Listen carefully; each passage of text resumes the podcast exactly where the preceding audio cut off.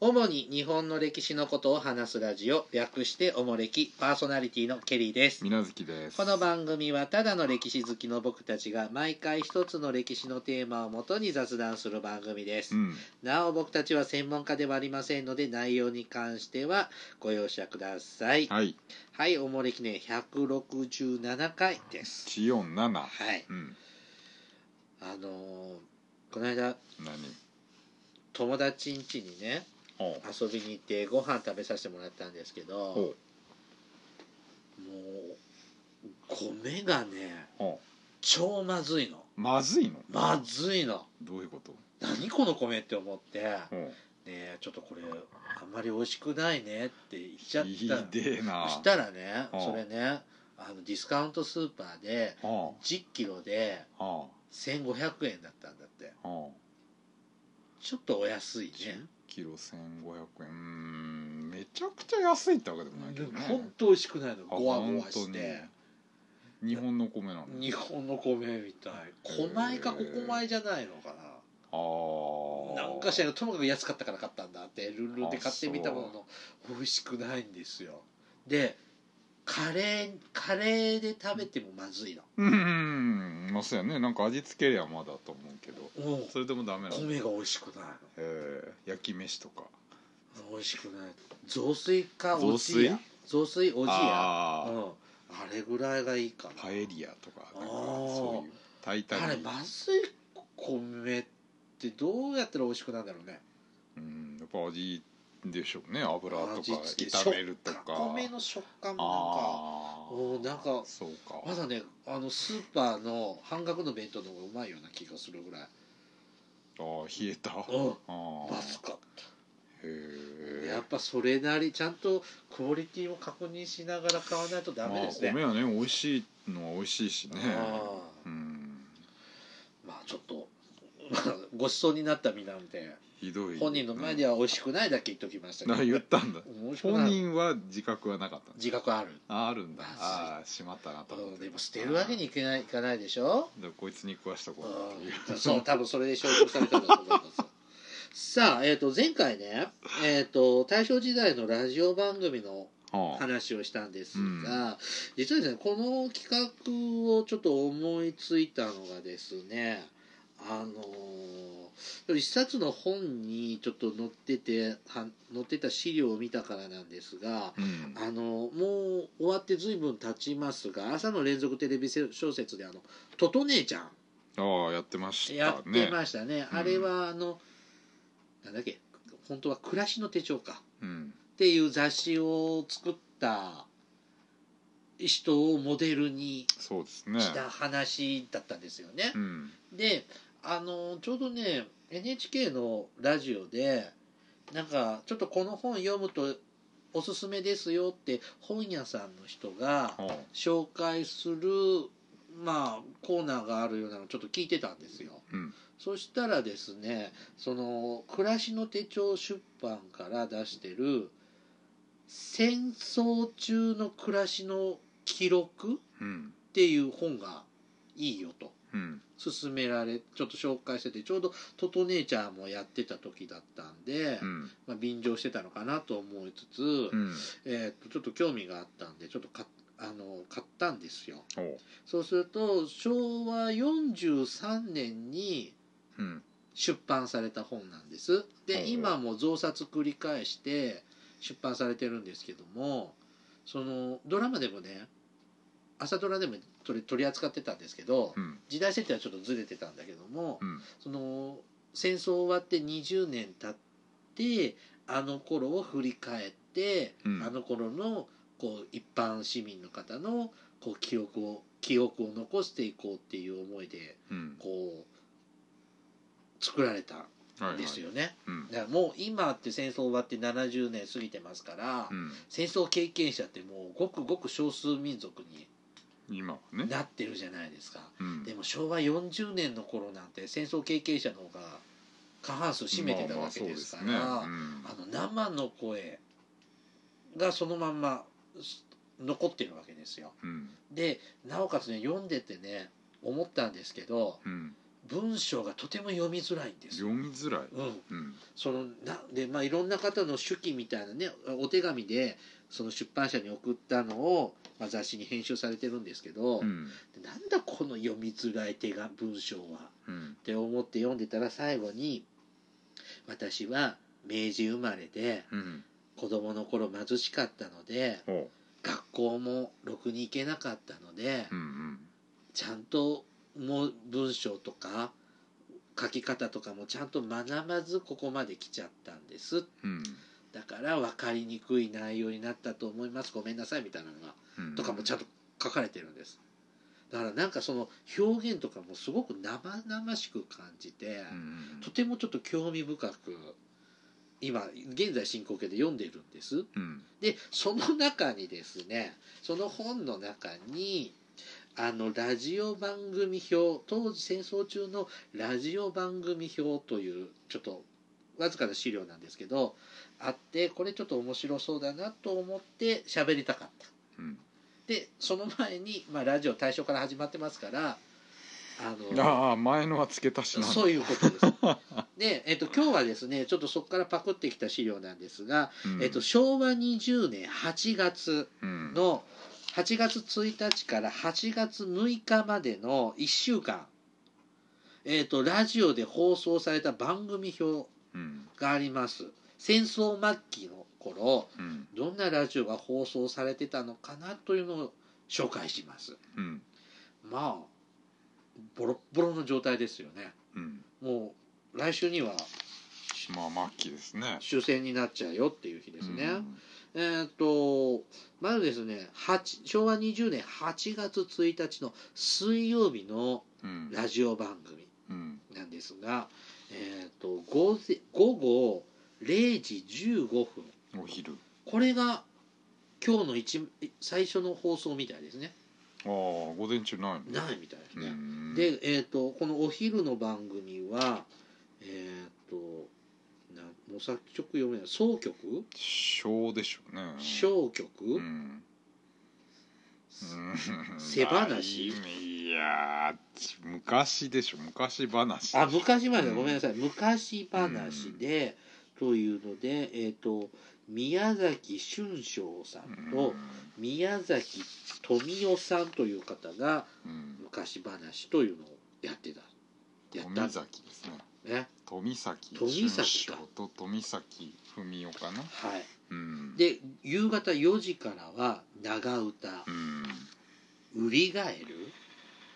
えー、カエルじゃないじゃんこれ口だ からわかんないこんな長唄の曲名なんか知らないもん長唄これ吉住も読めないね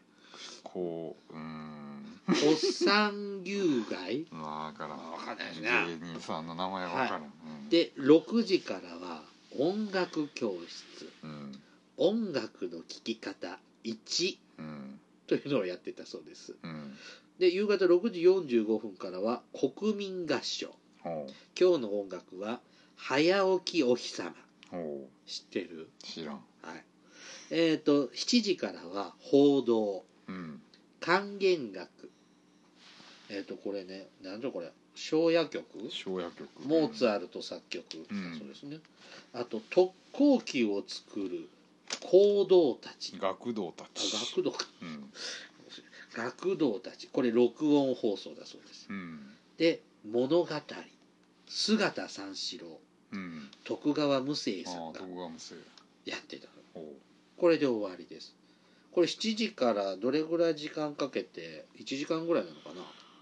ああそうでしょうねクラシックがあってドキュメンタリーがあってって感じだねねえ、うんこう戦時中にクラシックは聴いていい流していいまあモーツァルトドイツだからいいんじゃないのああなるほど英米じゃないからか、敵はダメだけどなるほどね、うんはい、8月2日木曜日えっ、とお昼10やっぱ0時15分からうん放送が始まりましてお昼はですね軽音楽うん長内手風ごと手風琴はあれでしょ手風琴あれなんだっけアコーディオンアコーディオンうん、の楽団アコーディオンン楽団ファーファーファーファーファーファーこういうやつうんこうじゃラジオでわかんない からねうんこうパコパコペコペコなんだっけ有名な人いるじゃん今あそうなんですあかわかんないはいで4時からは落語「巌流島」だそうですうんはいえーっとろ夕方6時から音楽教室音楽の聴き方ああにー昨日の続きですねそうですね6時45分からは国民合唱今日の曲は「早起きお日様う」ん一緒だ昨日と一緒ですね、うん7時からは報道みんな知っている歌「からたちの花」ほうんか、あ「からたちの花」ですねで物語姿三四郎また徳川無生さんのと姿三四郎うんで8時40分から農家の時間うんえそばの象さんと焼き畑ー、だそうですうんえっ、と農商技術士農商技師あの技師原ま正さ史しかさなんによるそばの雑炊うんそばの話、まあ、食料のね問題は深刻な問題ですからそうですねうんはい、8月3日金曜日、うんえっと今日も、えっと0時15分からの放送ですうん吹奏楽うんの時間です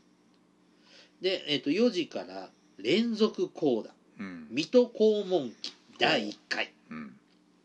6時から小国民歌手うんでまあ出演者がぞろぞろと書いてあります、えー、とあと朗読うん「疎開先のもうくんへたけし君でしょ多分もう」たけしくんだんだ多これ分友達にやってたなんかでしょうあなあ子供たちのことをもうくんちってうん違うでしょうんたけしくんで、多分ねうん疎開先のたけしくんへうんこれ何プライベートの手紙を読んでるのかな、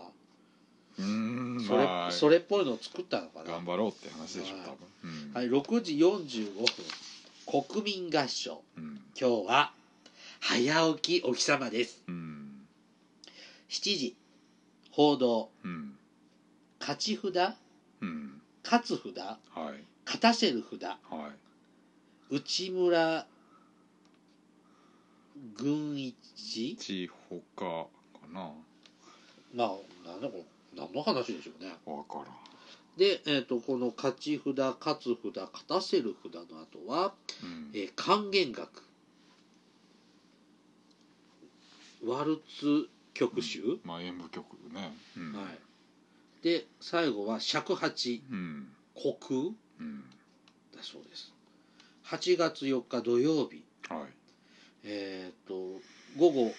0時15分から放送開始ですいつも通り。はいうん。軍国歌謡うん。同期の桜うん。はい、4時からは連続講談うん。水戸黄門はい第2回、二回目ですね。はい、6時からは音楽教室音楽の聴き方第3回えっ、と童話「猫の勘兵衛うん。」なんかもあります、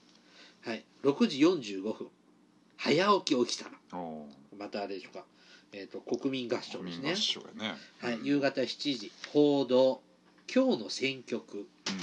今週の。あ今週の選曲うん。 「バイオリン独奏」「優しき演舞曲」うん。 「放送劇」「一つの卵」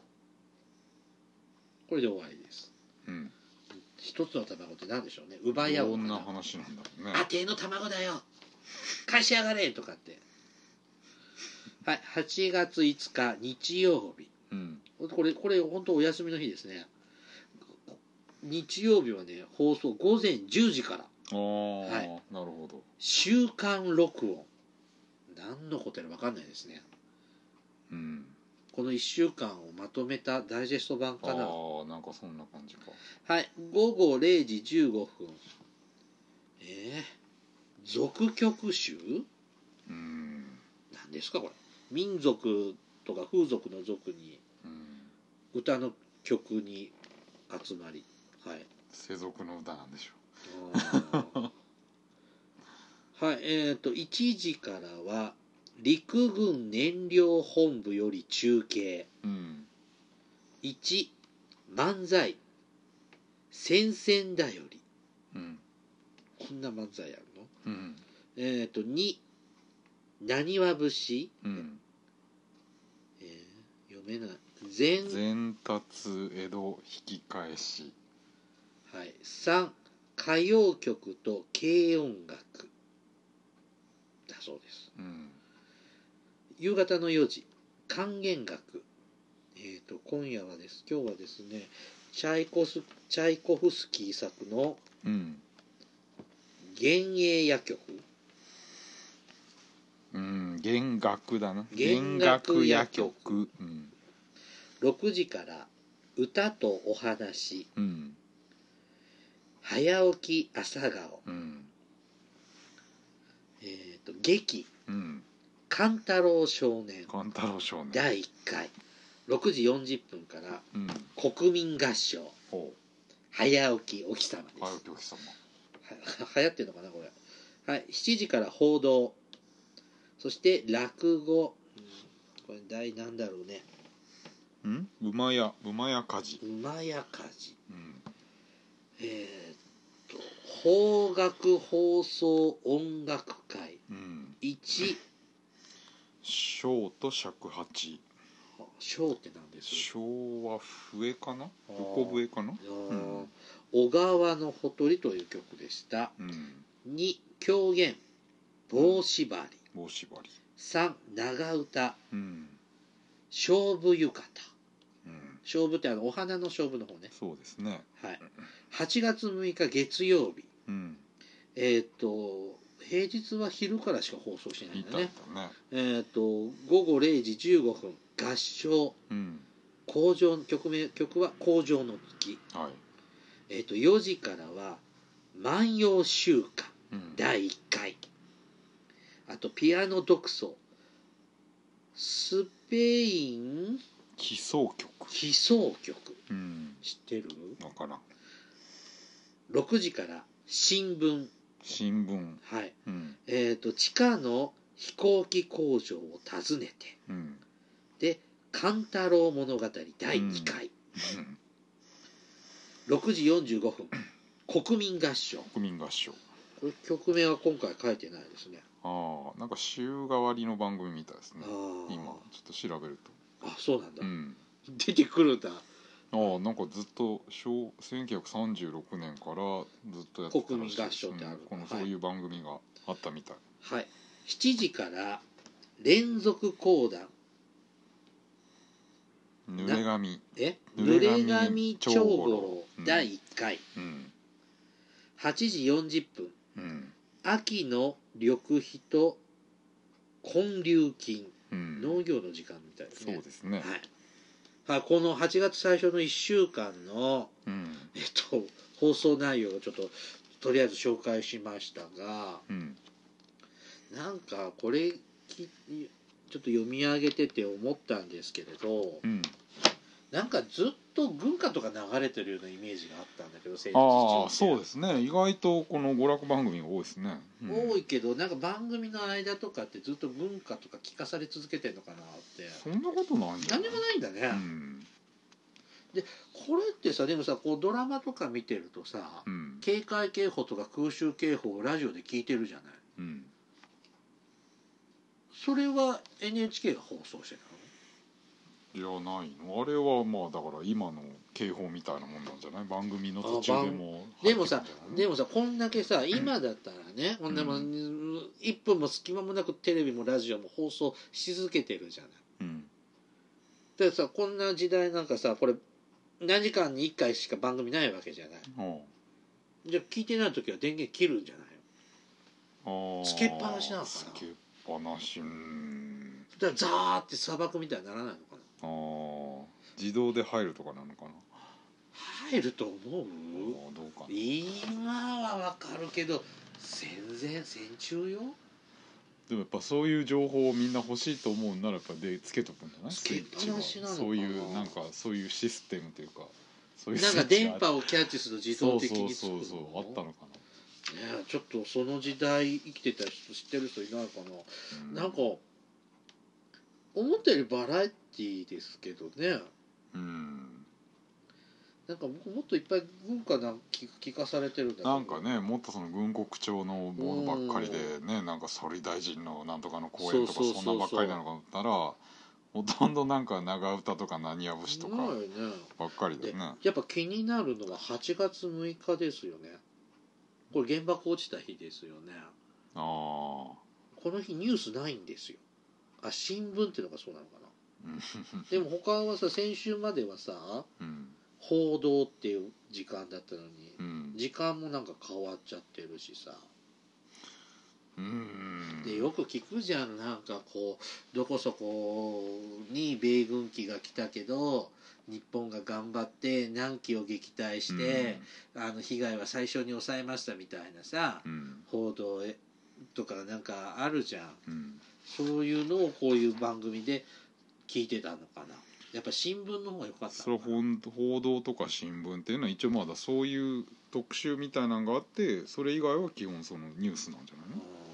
うんで当時のさラジオのニュースって新聞をそのまま読んでるような感じなんいだよやそんねなことはないでしなんかそなんかそんな感じで朝ドラでやってたょよあそうなの私は本当朝ドラと大河しかネタないんかいとうん思いますけど、もうなんかおしゃべり番組とかあんまりないんだねケリーさんからお便りいただきましたああそうやねうん芸とまあ芸事とまあ意外とクラシックがねずっとやってるんねだよねえこれ生放送でしょレコードかけてるのうかな、んどうだろでもさこれえうで日教って楽団名が入ってるから生演奏でしょうねでしょううね、んええなんかね文化もねに土曜日の同期の桜しか流れてないとはちょっと思わなかったですねまあ軍国歌謡だしね軍歌じゃないし軍歌と軍国歌謡って違うの軍歌はその本当に軍隊の中で歌うやつが軍歌で軍国歌謡はあーまあこのなんていうの戦争のあれでしょえー同期の桜軍歌ってよく言うじゃん、ああどうなんでしょうねまあ厳密には違うのね違うのかなへえねえこういうのを朝ドラの主人公たちは聞きながら戦争を乗り越えて言言ってたんでしょうねどれぐらい聞いてたんだろうみんなねそれこそ今のテレビみたいに垂れ流して聞いてたのかねうんでもさ全ての家にラジオあったわけじゃないでしょまあでもやっぱりある程度普及してるしね戦、まあ、終戦の頃だしだってなんかうちんちもさあのケリー家も当時ラジオなかったんじゃないかなうん玉音放送隣の家に聞きに行ったって言ってたよああなるほど、うんまあそれはねある程度やっぱりもちろんお金のある人だろうけど、ね、やっぱ重要な情報ってこういうとこから入ってくるからねやっぱ無理してでも買おうかなって人は出るんじゃない出てくるわね、うんでも電気が来なかったら俺今まで乾電池で さ聞けるわけでもないしさ、ねえあのもう全然今とはもちろん雰囲気違うのは当たり前なんですけども、うん、うんまあ、この中にいっぱい内容はもっと分かんないけどあれですよね戦意高揚を促すような表現とかあなーその物語の中身なんかもそんな感じなんだろうねねえでも意外とねそれこそなんかほら何や節とかでもやっぱりそういうねえそのなんていうの戦意高揚的な番組とか演目もあると思うけどうん「水戸黄門」とか意外とその娯楽っぽいね今でもあーそうですよ水戸黄門こんな昔からあるんだね「水戸黄門」はねもともと浪曲とかのねあそうなんだ、うんうんねこの当時のなんかラジオ聞いてた人とかまた情報あったらくださ いはい終戦末期の頃のねラジオ番組うんを紹介しましたはいではお便りいきます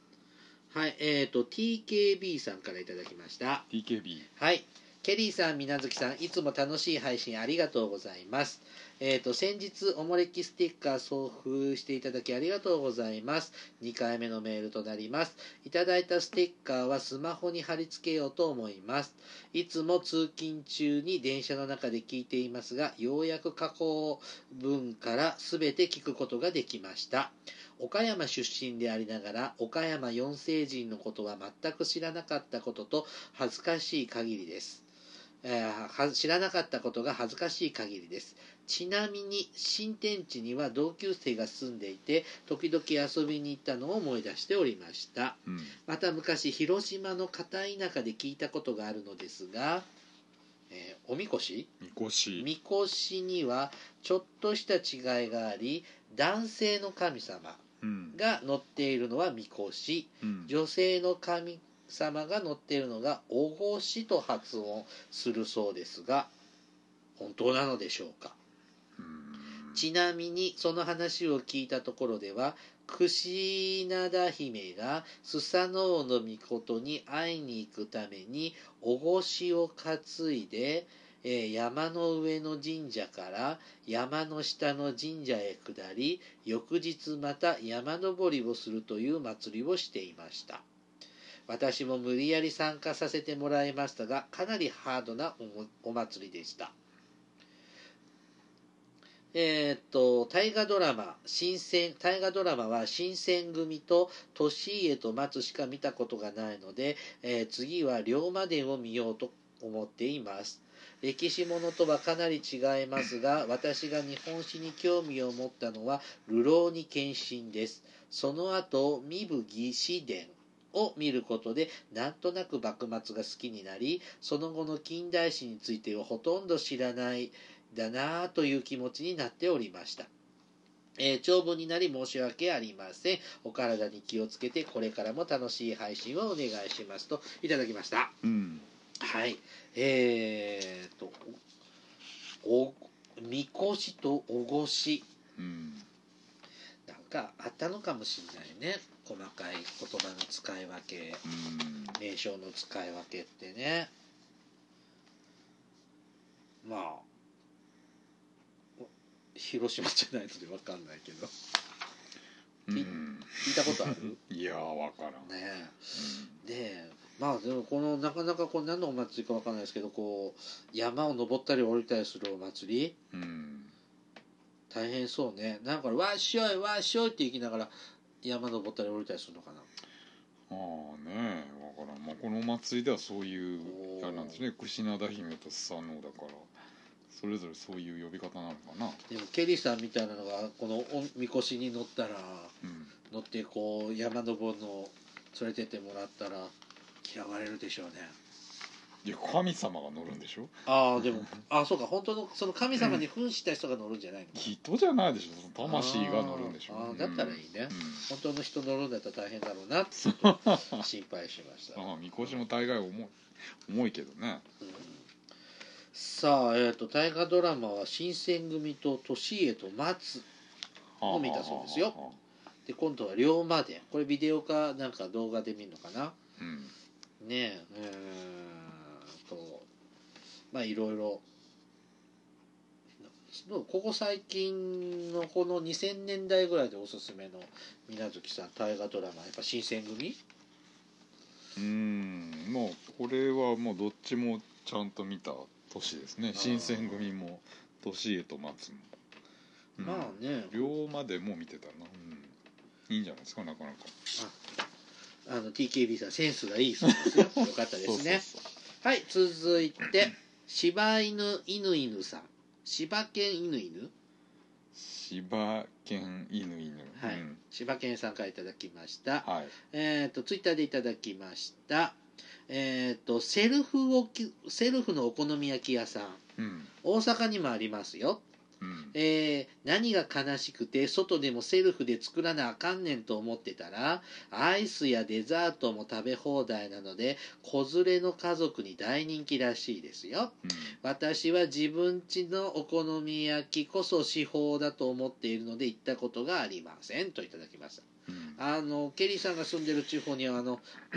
鉄板焼きでお好みとか焼きそばとか自分で焼いてあー食べ放題の店が食べ放題があるとかいう話やね、行ってまましたが実は昨日も行ってきたんだけどね、ああそうでもなんやそれ神戸発祥のお店だったよええうんああそうなんだすごい安いのよああ言ってたね850円だったの昨日行ったとこ食い放題で食い放題でああ、うんあ1枚分じゃんうんでね本当に具材とか適当に入れてほう自分で野菜炒め作ったりああ持っていけるですよお好み焼きも作れるしほでお好み焼きの生地もあって 後ろにあのうどんううんも作れてるのねほうでほらうどんのとこにあの、ね、刻みネギほあるでしょうはいあれお茶碗いっぱい入れてほそうこにお好みの生地混ぜてネギ焼きにして食ってた、ほううでネギネギ焼きの用意はないのないのそもそもなんでん勝手に自分がえお好みにネギ入れないのそこはなかったいや入ってるんだろうけどあのちょっとしか入ってないからはあたらふく入れるようにへえうどんのネギパクってはちょっと食べてますがあの昨日行ったとこはもう子連れが多くてうるさいのあと、まあいかにもそんな感じだあよねと外国人はあ中国の方とかはあはあはああはあはのあ日本に来て働いてらっしゃる方うんあと肥満児ばっか肥今満の何時肥満のおっさんばっか、あそううん、人のこと言えないんですけど、へでもあれで850円だったら変に材料買って家で作るより、え別にいねやそうよ普通の店で豚玉頼めばそれぐらいするじうん、ゃんうんでも食べ放題だったらほらいろんなの好きなように食べれるいじゃやないいやだすいごい安いよねっていううかんそこまで安いと大丈夫なのかなと思うけどあーでもねクオリティは問題ないのそれはねその昨日行ったところはそれ求めちゃダメああ雰囲気なんだそうんものうなんワかイワイやるのがいいんでしょけどそうそうそうれそうそうそうそうんうんであの行ったら行ったら楽しいですよほらもんじゃ焼きとか家で作るよりうんなんか鉄板焼きでああいう店とさでもぐちゃぐちゃって作る方があ あいいじゃん片付けもしなくていいしさまあね店で食う時はなんか大体作ってもらうって感じだけどねうんあーそれ書いてますねうんあの芝居の千葉県さんもねう、うんん、いやありますよそれ自分で作る店もあるけど、うんうんケリーさん意外とお好み焼き作るのうまいんだよああ そううんはいえー、と続いてですねえー、と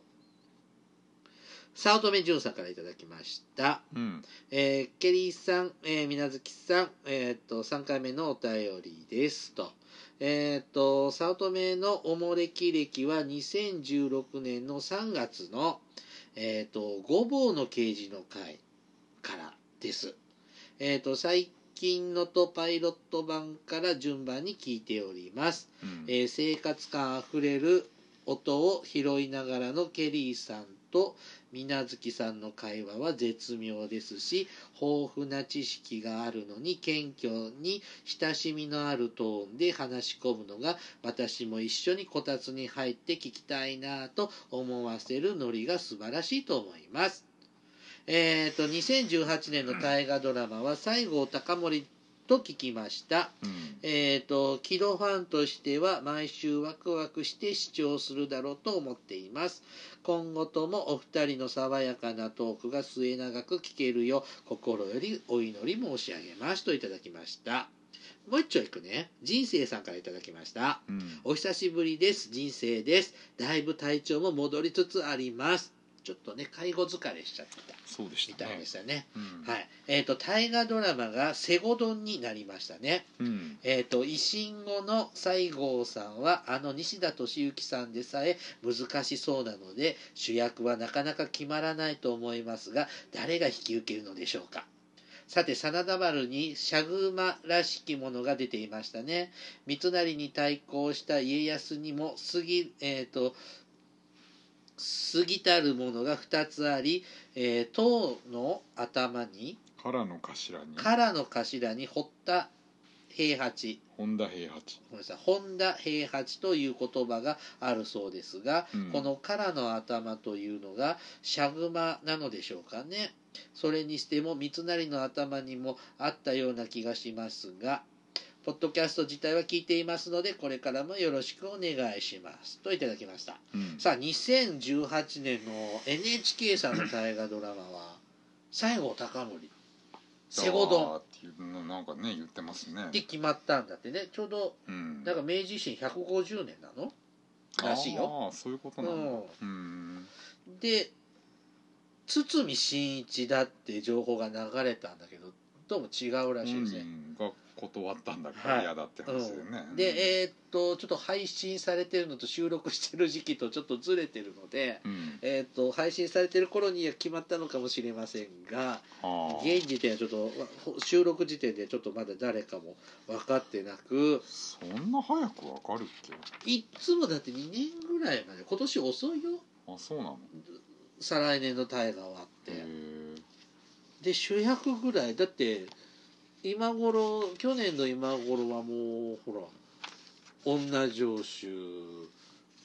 あー直虎のやつだって柴咲コートが決まってわーわうー言っんたけど今年まだ決まらずプレッシャー大きいよね大河は。うんなんかこんだけ大々的にやって視聴率取れなくってさで悪者扱いされちゃったらたまらんじゃんでなんかそんなきなんか西郷隆盛のイメージってなんかがっつり染みついてるじゃないですかうんだからなんか「誰?」って「いいよやって」って頼まれて「いいよ」ってなんか二つ返事する俳優さんもあんまりいないんじゃないいやそりゃそうでしょうけど誰がいいと思うなんだっけこれか脚本え原作が林真理子やああだったねうん確かそうだで2 3 0年前にあったのが「あの飛ぶが如く」司馬遼太郎の「飛ぶが如く」があれが西田敏行だったんだよねあ最後がうねんああ今回女性の脚本はあんまりなんか振るわないっていうね幕末の大河でいや大河で本当でもほら篤姫とか良かったじゃんよかった数評判良かったよ評判数字も良まあまあ良かったでしょあそうなのだから最近女性の方が多くない脚本でもひどい時もあったよねあああの花も言うとかちょっとあんなねもん、うん、えー、誰やるんでしょうね最後なあもうな あがんじがらめだよねうん何もできないよねもうーんなんかああって思わないけど新しいイメージ像で作くるかもしれないねううーんそれもだってダメだって話でしょ要するにそああのベタベタな部分もやっぱ入れないとって話だしうんちょっとが体格のいいああまあそうやなうんでそこそこやっぱりねあの西郷どんのあの顔のイメージってほんと強いよねあインパクト強いからあれ西田敏行もさ「飛ぶが如く」の時ってあうんあんな顔感じにするためになんか口の中に結構最後の頃綿入れああて含みはあったね、うんうんしてたっちゅうじゃんね、うんそれぐらいやらないとまあねちょっとあの辺どうですほらえ誰あの人裸の大将やってた人あ雁之助さんじゃないよああのなん漫才の人でしょ、うんああドランクドラゴンあそれそれそれそれそれそれ最近よくうん塚地あ塚地塚地ダメだ脇役大河の主役は無理だよちょっと大きいかそれはいやないわた体格的にさ体格的にってな難しいねこあーれ NHK も難航してんでしょうねああでも堤真一を一応狙ってたわけだよねうんああだからまあ彼女はその太ったっていうか、まあ、ああいうがっしりした感じでいいわけ山下真司だよ山下真司ちょっと年いきすぎか山下真司ってあのスクールウォーズのああ年齢がきついな、 なんか最近そういうがっちりとしたうん体格の若い俳優さんってなんかイメージ湧かないねないねひょろひょろの人ばっかりだよねいやいてもなんかその3枚目みたいな俳優さんばっかりだよね、うんちょっと西郷さんにせずに大久保利光 とかにすぎよかったのにねああちょっとカーブかけて うーんまあなもうちょっときついねはい大河っていうのがなんかあーネタないんだろうなってちょっとな思いってできしまょすねもうなんかどっかで聞いたような話ばっかりで、うんうんこれ西郷どんじゃなく西郷どんってこれ薩摩言あ葉あな多の分そうでしょうねうーんねまあ楽しみですねまあえっ、と真田丸の方もねもう大詰めですからね今もうそうやねもういよいよ大阪の陣なのかな始まってるなかなもうね、 はい。さあ、続いてですね、えーっと、これツイッターでいただいた、あ、これメールだったかな、ツイッターかな、ごめん、忘れちゃったけど、うんえーっと、TH さんかな、TS さんかな、 TH かな、うん、これちょっと本名っぽいよう違なう、気もするけどねうんえーっと、おもれきいつも聞いてます、とても面白いですといただきました。あうんりがとうございます。さあ、続いて、ケンケンさんから。ケンケンケリーさん、みなずきさん、こんにちは。久しぶりにメールします。今の大河の真田丸はなかなか好調ですね。私も欠かさず見ています。比較したいと思い、YouTube で真田太平記を見たのですが、これもまた面白かったです。三谷大河とは全然違うテイストで昭和的な演出に引き込まれました。昔風のセリフもいい感じです。恋愛的なシーンもあり、えー、と真田幸村が遥かクララさん演じる女忍びのおこうんうに「草の女はお嫌いですか?」なんて誘われるのですがケリーさんこんな風に女忍びに誘われたらどうしますかさて157回180あ158回を聞かせていただきました三代目は征夷大将軍は斬新なテーマだと思いましたが妄想大河三大将軍家光は LGBT を隠れテーマにしていると聞きさらに簡単してし簡単しましたすごい切り口ですね頭の良さを感じますえー自分自身私自身は男同士の絡みは見たくないのですがこの企画は本当にあっても良いのではないでしょうかといただきました、さあ真田太平記はもう30年ぐらい前のえっ、と大阪 NHK 大阪で作られたえああっ、と大河ドラマみたいな大河じゃないやつだうよんねじなんか大型時代劇みたいな感じですが、えっ、とそちらの方で真田幸村を演じたのが草刈正雄はいうんで今回真田昌幸を演じてらっしゃったうんというわけですねえっ、とあの真田太平記の方は結構忍者が忍びがいっぱい出ててねああそうやねで、まあ、ヒロイン的なのがあのおこうというそうやねくのいちで、うんこれはるかクララさんがそうやねはるかクララさん綺麗でしたねまああの頃はね一番綺麗な時期ですよねもう今引退してるでしょあんまりされてない結婚して引退しちゃったあのあ CM とかよく出てたよねあの頃クララ丸丸愛でしょそうそうそうノリの CM だよノねリの CM だよねクララ丸愛って言ってうんそなうかんそうくるくるくるくる回ってますそようねそうそうそううんね結構印象的好印象な女優さんだったんですけどね、今どうすおお元気なんでしょうかね,、まあお元気でしょねあの「草の女はお嫌いですか?」って誘われたら一コロでしょあなたえなんかいいやべべ別に別にって言っててなんなるでしょも君が付き合ってほしいんだったら別に抱いてあげてもいいけどさっ何を言ってんだよて言うかなさあえーっと三大将軍の話と三大将軍家光の妄想大河うんですねえーっと大胆に LGBT も、えーっと巻き込んだ話をしてみましたけどね、あのまあもちろんねちょっと男性同士のねあの絡みのベッドシーンはちょっとうんしないにしてだからも、そういうもんじゃないって言ってんじだけどなんかその熱い信頼関係でゃんそうで不女子がちょっとはーっとこうなんかなるようなこう微妙な演出で、うんこうボーイズラブも描くうんそれはやってもらえたら同じかなラブととかじゃないんだよいいなんか女子はボーイズラブが好きなんだって好きじゃねえよみんなでそのそのベッドシーンが見たいわけじゃない不女子だけでしょでそれをこうそこから勝手に妄想できればいいんだと思うんですよあーいいそれでいいじだからちょっとこう家臣のものと手が触れて「と殿」とかなんかそういうのがぐらいでいいんじゃないですか、ゃ んダメだはいえー、っと